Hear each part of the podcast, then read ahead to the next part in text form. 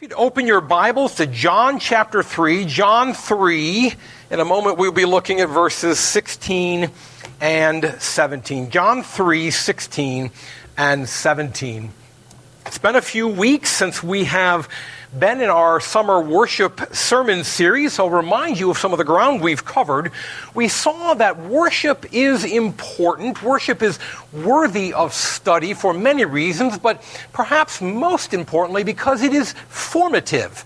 The scriptures describe how it is that we become like that, what, that which we worship. And if we worship idols which are lifeless, we will become a lifeless people.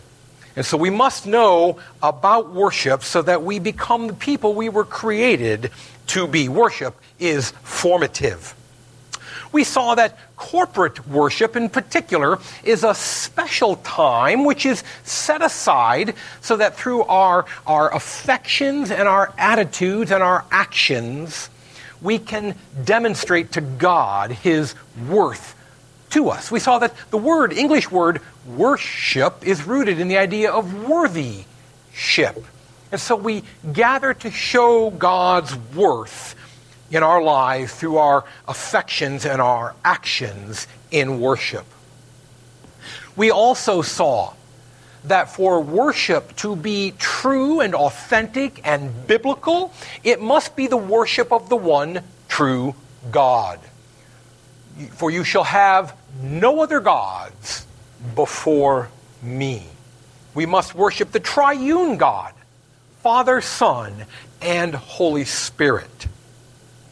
And then the last Sunday that we were together in this series, we looked at the idea of worshiping simply because God is God because he is the Almighty, because he is the Creator, because he is who he is. You'll recall that we looked at this, this tour de force that God uh, showed to Job. How he went through and pointed out to Job all the amazing things in creation, and then said to Job, I made them. If those are that amazing, how much more amazing am I? We worship God simply because he is God. Well, this morning we consider yet another reason to worship God as we look at his redemption. I hope you've picked up on that theme already. Our call to worship in Psalm 71 spoke of God as our Redeemer. Our Old Testament reading, Moses spoke of God as redeeming for himself a people. Our New Testament reading, in the fullness of time, God sent forth his Son to redeem those under the law. And we have sung of our uh, uh, Redeemer and Creator. We have talked about the one who provides mercies by which we are saved. And so this morning, I want us to consider what is undoubtedly the most famous verse, the most well known verse in all the Bible. John 3, verse 16, and we will also be looking at verse 17 here at the Shore Harvest Presbyterian Church, we believe the Bible to be the only infallible rule for faith and for practice. And among other things, that means that if you want to know why we worship, then you must know this book. You must know the things contained in here. So, hear now the inerrant word of Almighty God.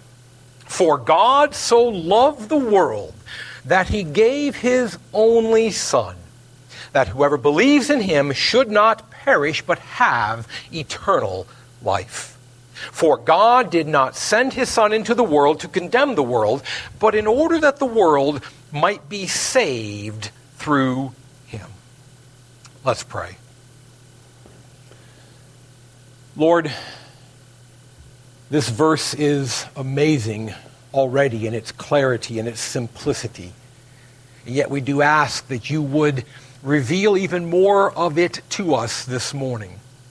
Through my words, let your word shine forth. Through my lips, let us hear your voice. That we would understand better what it is you have done for us in Jesus Christ our Redeemer. And that we would worship you in, in fullness, in richness, in, in depth, because of that understanding. We pray this in his name. Amen. I already mentioned it, as you know now, my father died a week ago, and his funeral was this past Wednesday. And as all of you understand, when such a thing happens in your life, it is a, a time of reflection. It's a time to, to look back and to think about the time you had with the person who has been lost. And for a child with their parent, much of that is a reflection on your childhood. Certainly, my dad continued to be my dad after I moved out of the house, but I spent a lot less time with him after I moved out of the house. And so many of my memories were childhood memories, and many of them were very, very positive. But there were those other memories there. Not so much that negative about my father, but, but just difficult memories. So, for example, I can remember the the fear, the trepidation of walking home from school when that report card was not up to snuff. When that report card wasn't what I knew it should have been, when I knew that report card was not going to measure up to my parents' expectations, and I would have to walk in the house, and usually the way that worked is I would first give it to mom. She was home when I got home, and then she would give it to dad when he got home from work, and then I would have to reap the rewards of what I had sown. There was a great deal of fear. Not necessarily because of anything wrong in my father or my parents, but just because I had done something wrong. A fear rooted in who I was and what I had done undoubtedly you've had experiences, whether it was report cards or, you know, the horseplay in the, the, the, family room that led to the broken vase or whatever, you have undoubtedly had that experience of having done something wrong and then having to live in the fear of the consequences for a time. You know, the Bible talks about that a great deal. The Bible says the fear of the Lord is the beginning of wisdom. That's in Psalm 111, exactly like that. Three different proverbs have exactly that statement. The fear of the Lord is the beginning of wisdom. Job, in Job 38, he takes out the words in the beginning and he just simply says, The fear of the Lord is wisdom. Isaiah talks about how the, the branch from the stump of Jesse, that's Jesus, would live in the fear of the Lord. He would live in a proper relationship, a proper fear of the Lord. Micah talks about the fact that it is wisdom to fear the voice of the Lord. In the New Testament, we see Peter in Luke 5 during the miraculous catch of fish when Peter gets a glimpse, when it dawns on him that this rabbi he is following is no mere man, he is also God. Peter falls down on his knees in front of Jesus and says, Get away from me, I am a sinner. And of course, John, in the book of Revelation, when Jesus appears to him among the seven lampstands, has the same reaction fear. What is the source of all this fear of the Lord? It permeates the scriptures. Why? What's going on? Well, you need only go back to the very beginning to see it, to understand where it came from. Genesis 3. And they, Adam and Eve, heard the sound of the Lord God walking in the garden in the cool of the day, and the man and his wife hid themselves from the presence of Yahweh, God, among the trees of the garden. But the Lord God called to the man and said to him, Where are you? And he said, I heard the sound of you in the garden, and I was afraid. What follows in Genesis is an unfolding of what had happened. God begins to inquire. Why were you afraid? And the, the, you boil it down, and the reason for their fear, the fear that existed then, that did not exist before, was because of their sin. They had sinned. They had done what was wrong. Like me bringing home that, that unacceptable report card, they lived in fear because they had done what was wrong. God is to be feared because of his holy righteousness and because of our sin. It's the combination of those two that leads to fear. And of course, we see it in the, uh, if, you were here this past spring with our study, the survey of the minor prophets, we saw in Hosea how God says he hates the Israelites as they live in a false religion and worship him uh, uh, in false ways because they do not properly fear him. For God to hate you is a terrifying thing. Micah warns us to walk humbly with our God. The author of Hebrews talks about the idea that without personal righteousness, no one will see God. There is this uh, reality that God is holy and He is righteous, and if you're going to be in relationship to Him, you must be as well. Of course, Jesus Himself said to His disciples that their righteousness must exceed that of the Pharisees. They must be more righteous than the Pharisees. Our fear of God is rooted in our sinfulness and in our inherent understanding of His righteousness and holiness. We are afraid because we've done something wrong.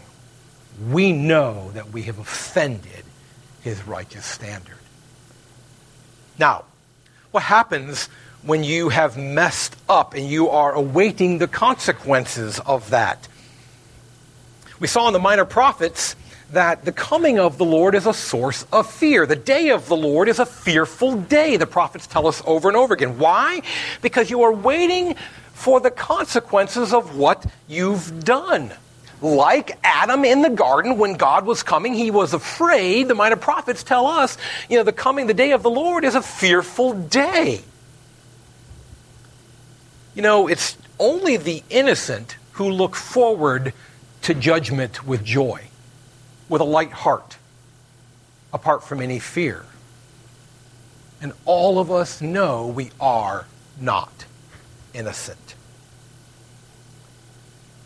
Imagine for a moment that you are one of the inspectors who examined the collapsed condo in Surfside, Florida. It's a fearful time. Everyone is coming after you. The news media is coming for you. The victims, the family members of the victims, are going to be coming for you. Now imagine that you know, and I'm not saying this is the case, but imagine that you know that you cut corners. You know that you signed off on a structure that was not stable. What's it like right now? It is fearful. It is terrifying you know the judgment is coming for you. Everyone is coming after you because you are guilty. You cannot hide behind a claim of ignorance or innocence. You know you cut the corners. You know you did what was wrong. So it is for sinners when God comes. There is fear. This is why Peter freaked out when he realized the deity of Jesus.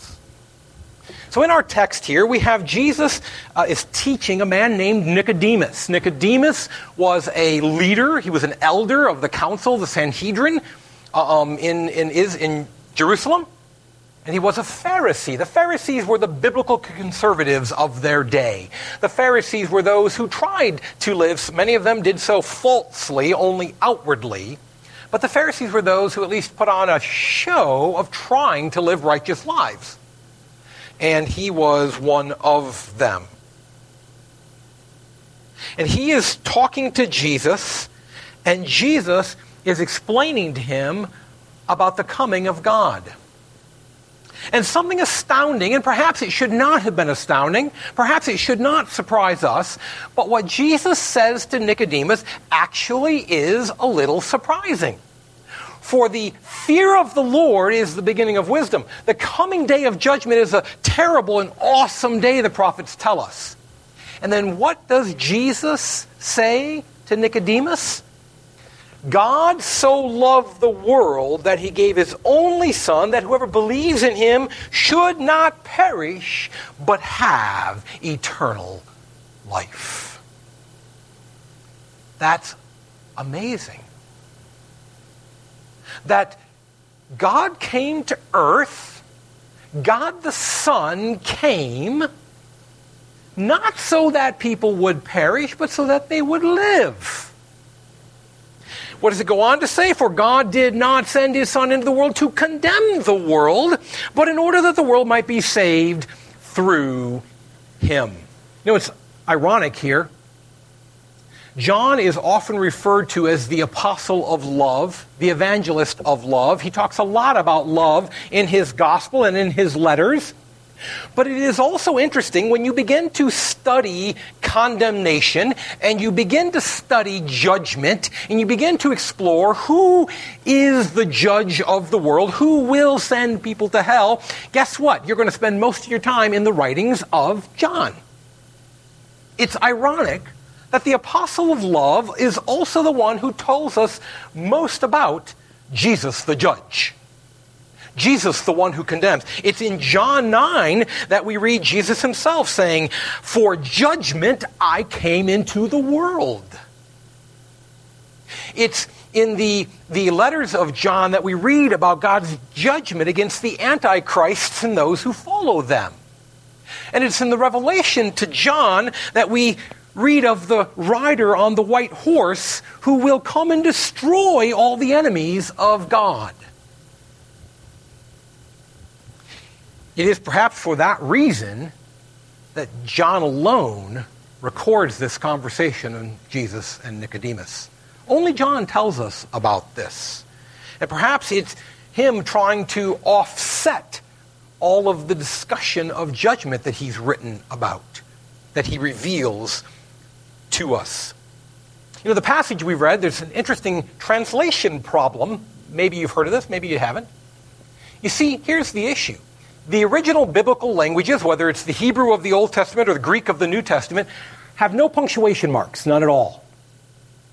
There are no punctuation marks in the original Bible text. So, where does the quotation end?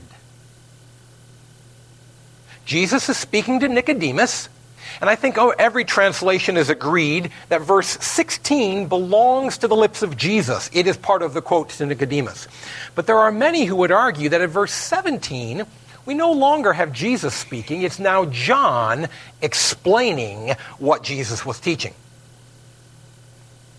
And that's certainly a very reasonable possibility. We simply don't know who the speaker is at verse 17, whether it's Jesus or John. And the matter doesn't really uh, change things much, except that you might look at it and go, aha, John is trying to tell us what this is all about.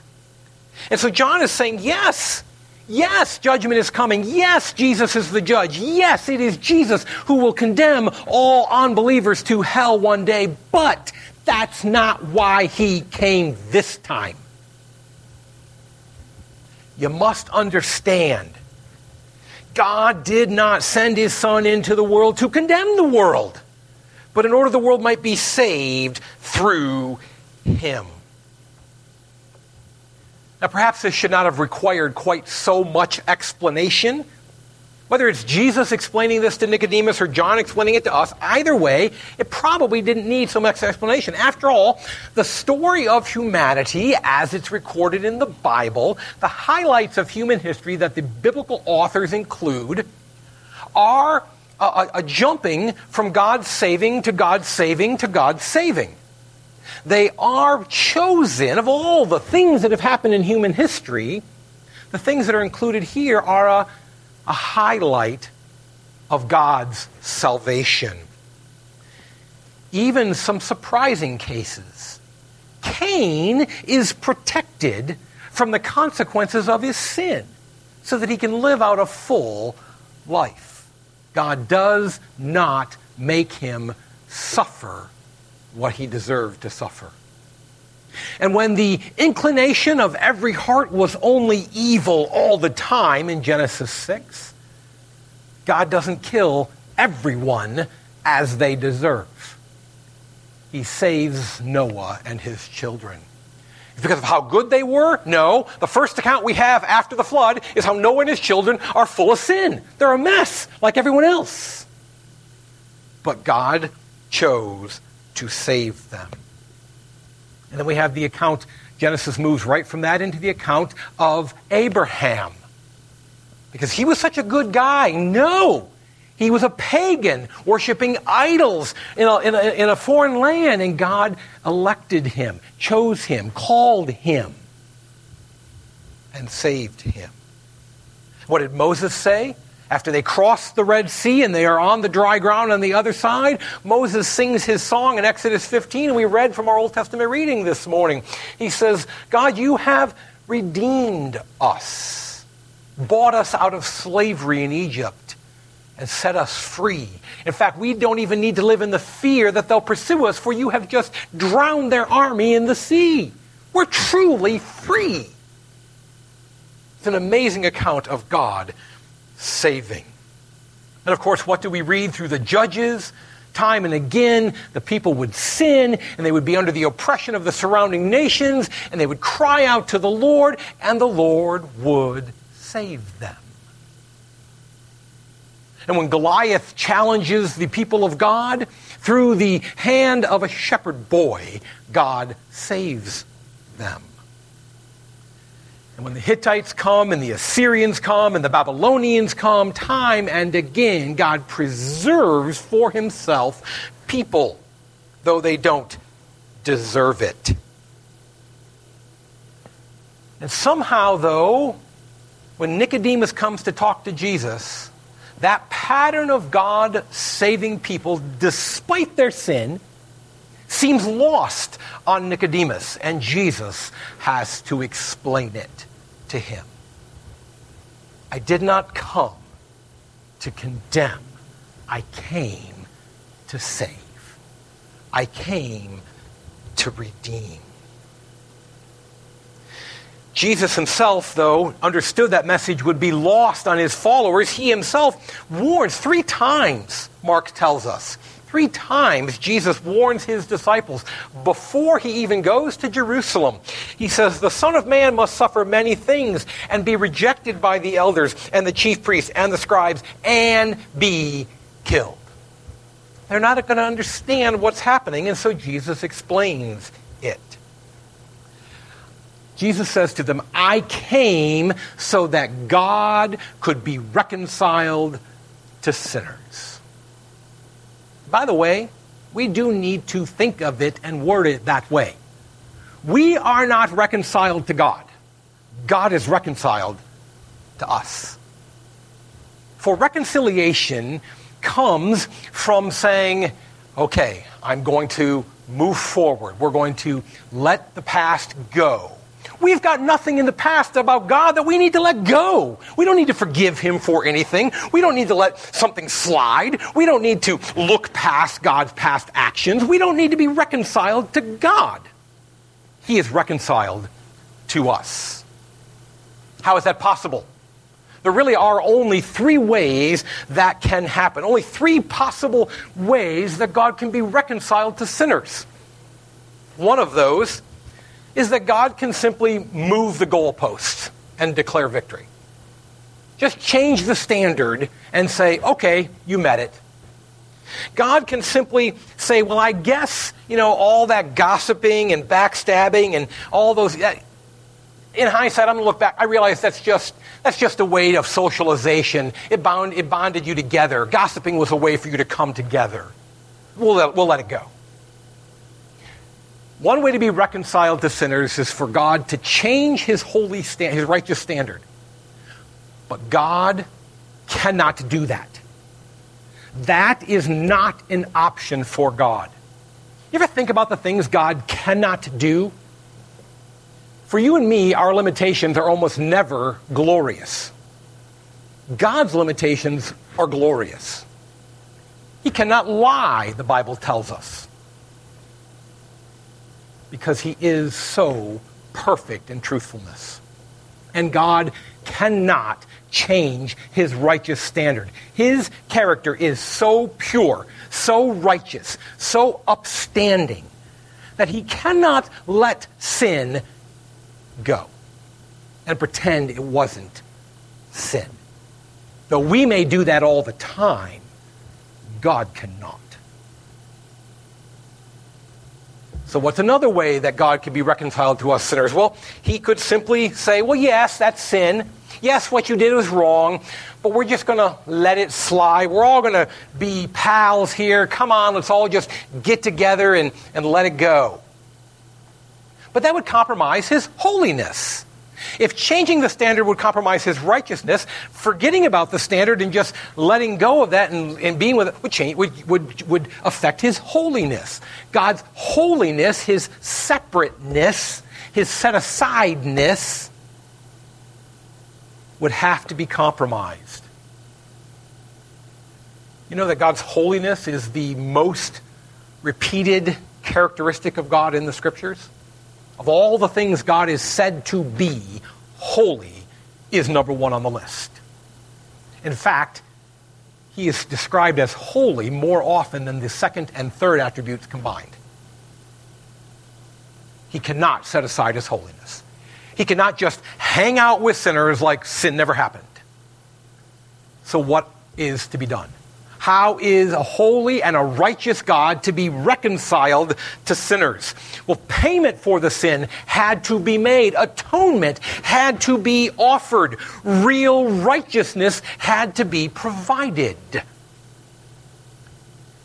And we read in Romans 3 how that happens. Turn over to Romans chapter 3.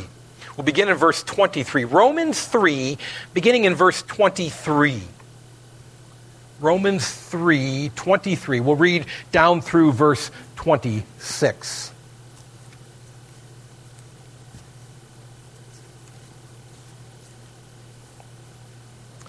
For all have sinned and fall short of the glory of God, and are justified by his grace as a gift through the redemption that is in Christ Jesus. There's that word, redemption, buying back whom God put forward as a propitiation for his blood, by his blood, to be received by faith. Propitiation is not a word we use very often. It's the idea of uh, atonement, of making something right, of fixing it. Um, you can, there can be propitiation for non sin. You know, you, you hit a baseball through the neighbor's window. You, you really weren't sinning. You didn't do anything sinful, but you got to fix it. You got to make it right. You can simply say, I'm sorry, and walk away, or you can replace the broken window. Propitiation is this idea of making it right. God put forward as a propitiation by his blood. So, how were things made right? By the blood of Jesus to be received by faith. How it's made right by Jesus' blood, it's applied to us through faith. This was to show God's righteousness. You see what's going on here? God cannot just let sin slide. He can't just sweep it under the carpet as though it didn't happen. His righteousness will not allow that. It's got to be paid for. This was to show God's righteousness because in his divine forbearance he had passed over former sins. It was to show his righteousness at the present time, at the time of Christ dying, so that he might, this is an amazing sentence, so that he might be just. He punishes sin. He is just. He is not a judge who lets things slide. He is just. So that he might be just and be the justifier of the one who has faith in Jesus. Jesus' death, his blood poured out, his life given up, was the only way that God could reconcile himself to sinners. Thus, it was that the payment could be made. A, a man, a human being, had to die for sin's payment. But a human being of such phenomenal worth that his death could pay for all sinners. And a human being of that worth is one who is also God. Thus it was that in the death of Jesus, we are redeemed, bought back, bought out of our slavery to sin. He is just. Sin has been punished. And the justifier, it's all okay. An amazing sentence. Now, we saw all those Old Testament examples of God redeeming people, of buying them out of their sinful situations, of preserving them despite their sin. What is the pattern following each of those? What comes after them? What happens after Noah gets out of the ark? The First thing we read is that he built an altar and he worshiped. And what happens when Abraham arrives in the land of Canaan? He builds an altar and he worships. What happened on the other side of the Red Sea once the people were free? They stopped and worshiped. What did David do when God uh, saved him from Goliath? He wrote psalms and sang praises. He worshiped. When God spared Jerusalem from the Assyrians, what happened? King Hezekiah and the prophet Isaiah, they worshiped. When Jesus cleansed the leper, what did the former leper do? He worshiped. When Jesus healed the blind beggar, what did the former blind beggar do? He worshiped. How much more should worship flow out of us who have been bought by the sacrifice of Jesus Christ? It's a true statement that going to church does not make you a Christian. Jesus himself said that many will say, Lord, Lord, and I will say to them, Away from me, I never knew you. There are within the church those who are not saved. But the saved surely ought to be within the church. For how can it be that we would say, That was done for me? Jesus did that for me, but I don't want to go and praise him. I don't want to go and thank him. I don't want to bow in worship. I don't want to hear what he says I should do in obedience. I don't want to give a portion of my income to him as a sacrifice. I don't want to be among his people. I don't really like his people. If you have been bought, been redeemed by Jesus, if his work, if his blood has paid for you and saved you from the consequences of sin, then worship is the absolute minimum response. Worship ought to be automatic. Imagine for a moment a husband who has been forgiven much by his wife and then turns around and says, I don't want to spend time with you. All of us would look at that man and go, You are a cad. You don't understand that what that woman has gone through because of your sin and what she's had to do to offer you forgiveness, and you're not going to spend time with her? Come on. We worship God because He is God, the Almighty, the Creator, the Sustainer, the ruler of all things. But we also worship because a holy and righteous God reconciled himself to us sinners by the sacrifice of his own Son, Jesus Christ. Worship, for he is our Redeemer. Lord, teach us to worship. Lead us into a desire to come into your presence and to be with you, to hear your voice to sing your praises, to, to long to be a part of your body. It is in our sinfulness, it is in our uh, uh wickedness that we look at what you have done on the cross for us and shrug it off and say, I'd rather go, go golfing. I'd rather be anywhere other than in the church. Please renew in us an understanding of what you have done for us in Jesus our Redeemer. And as we understand that better, raise up within us a desire to sing loudly your praises, to declare boldly your gospel, to give generously to you through our offerings, to want to be in your presence in worship. This we pray in Christ's name. Amen.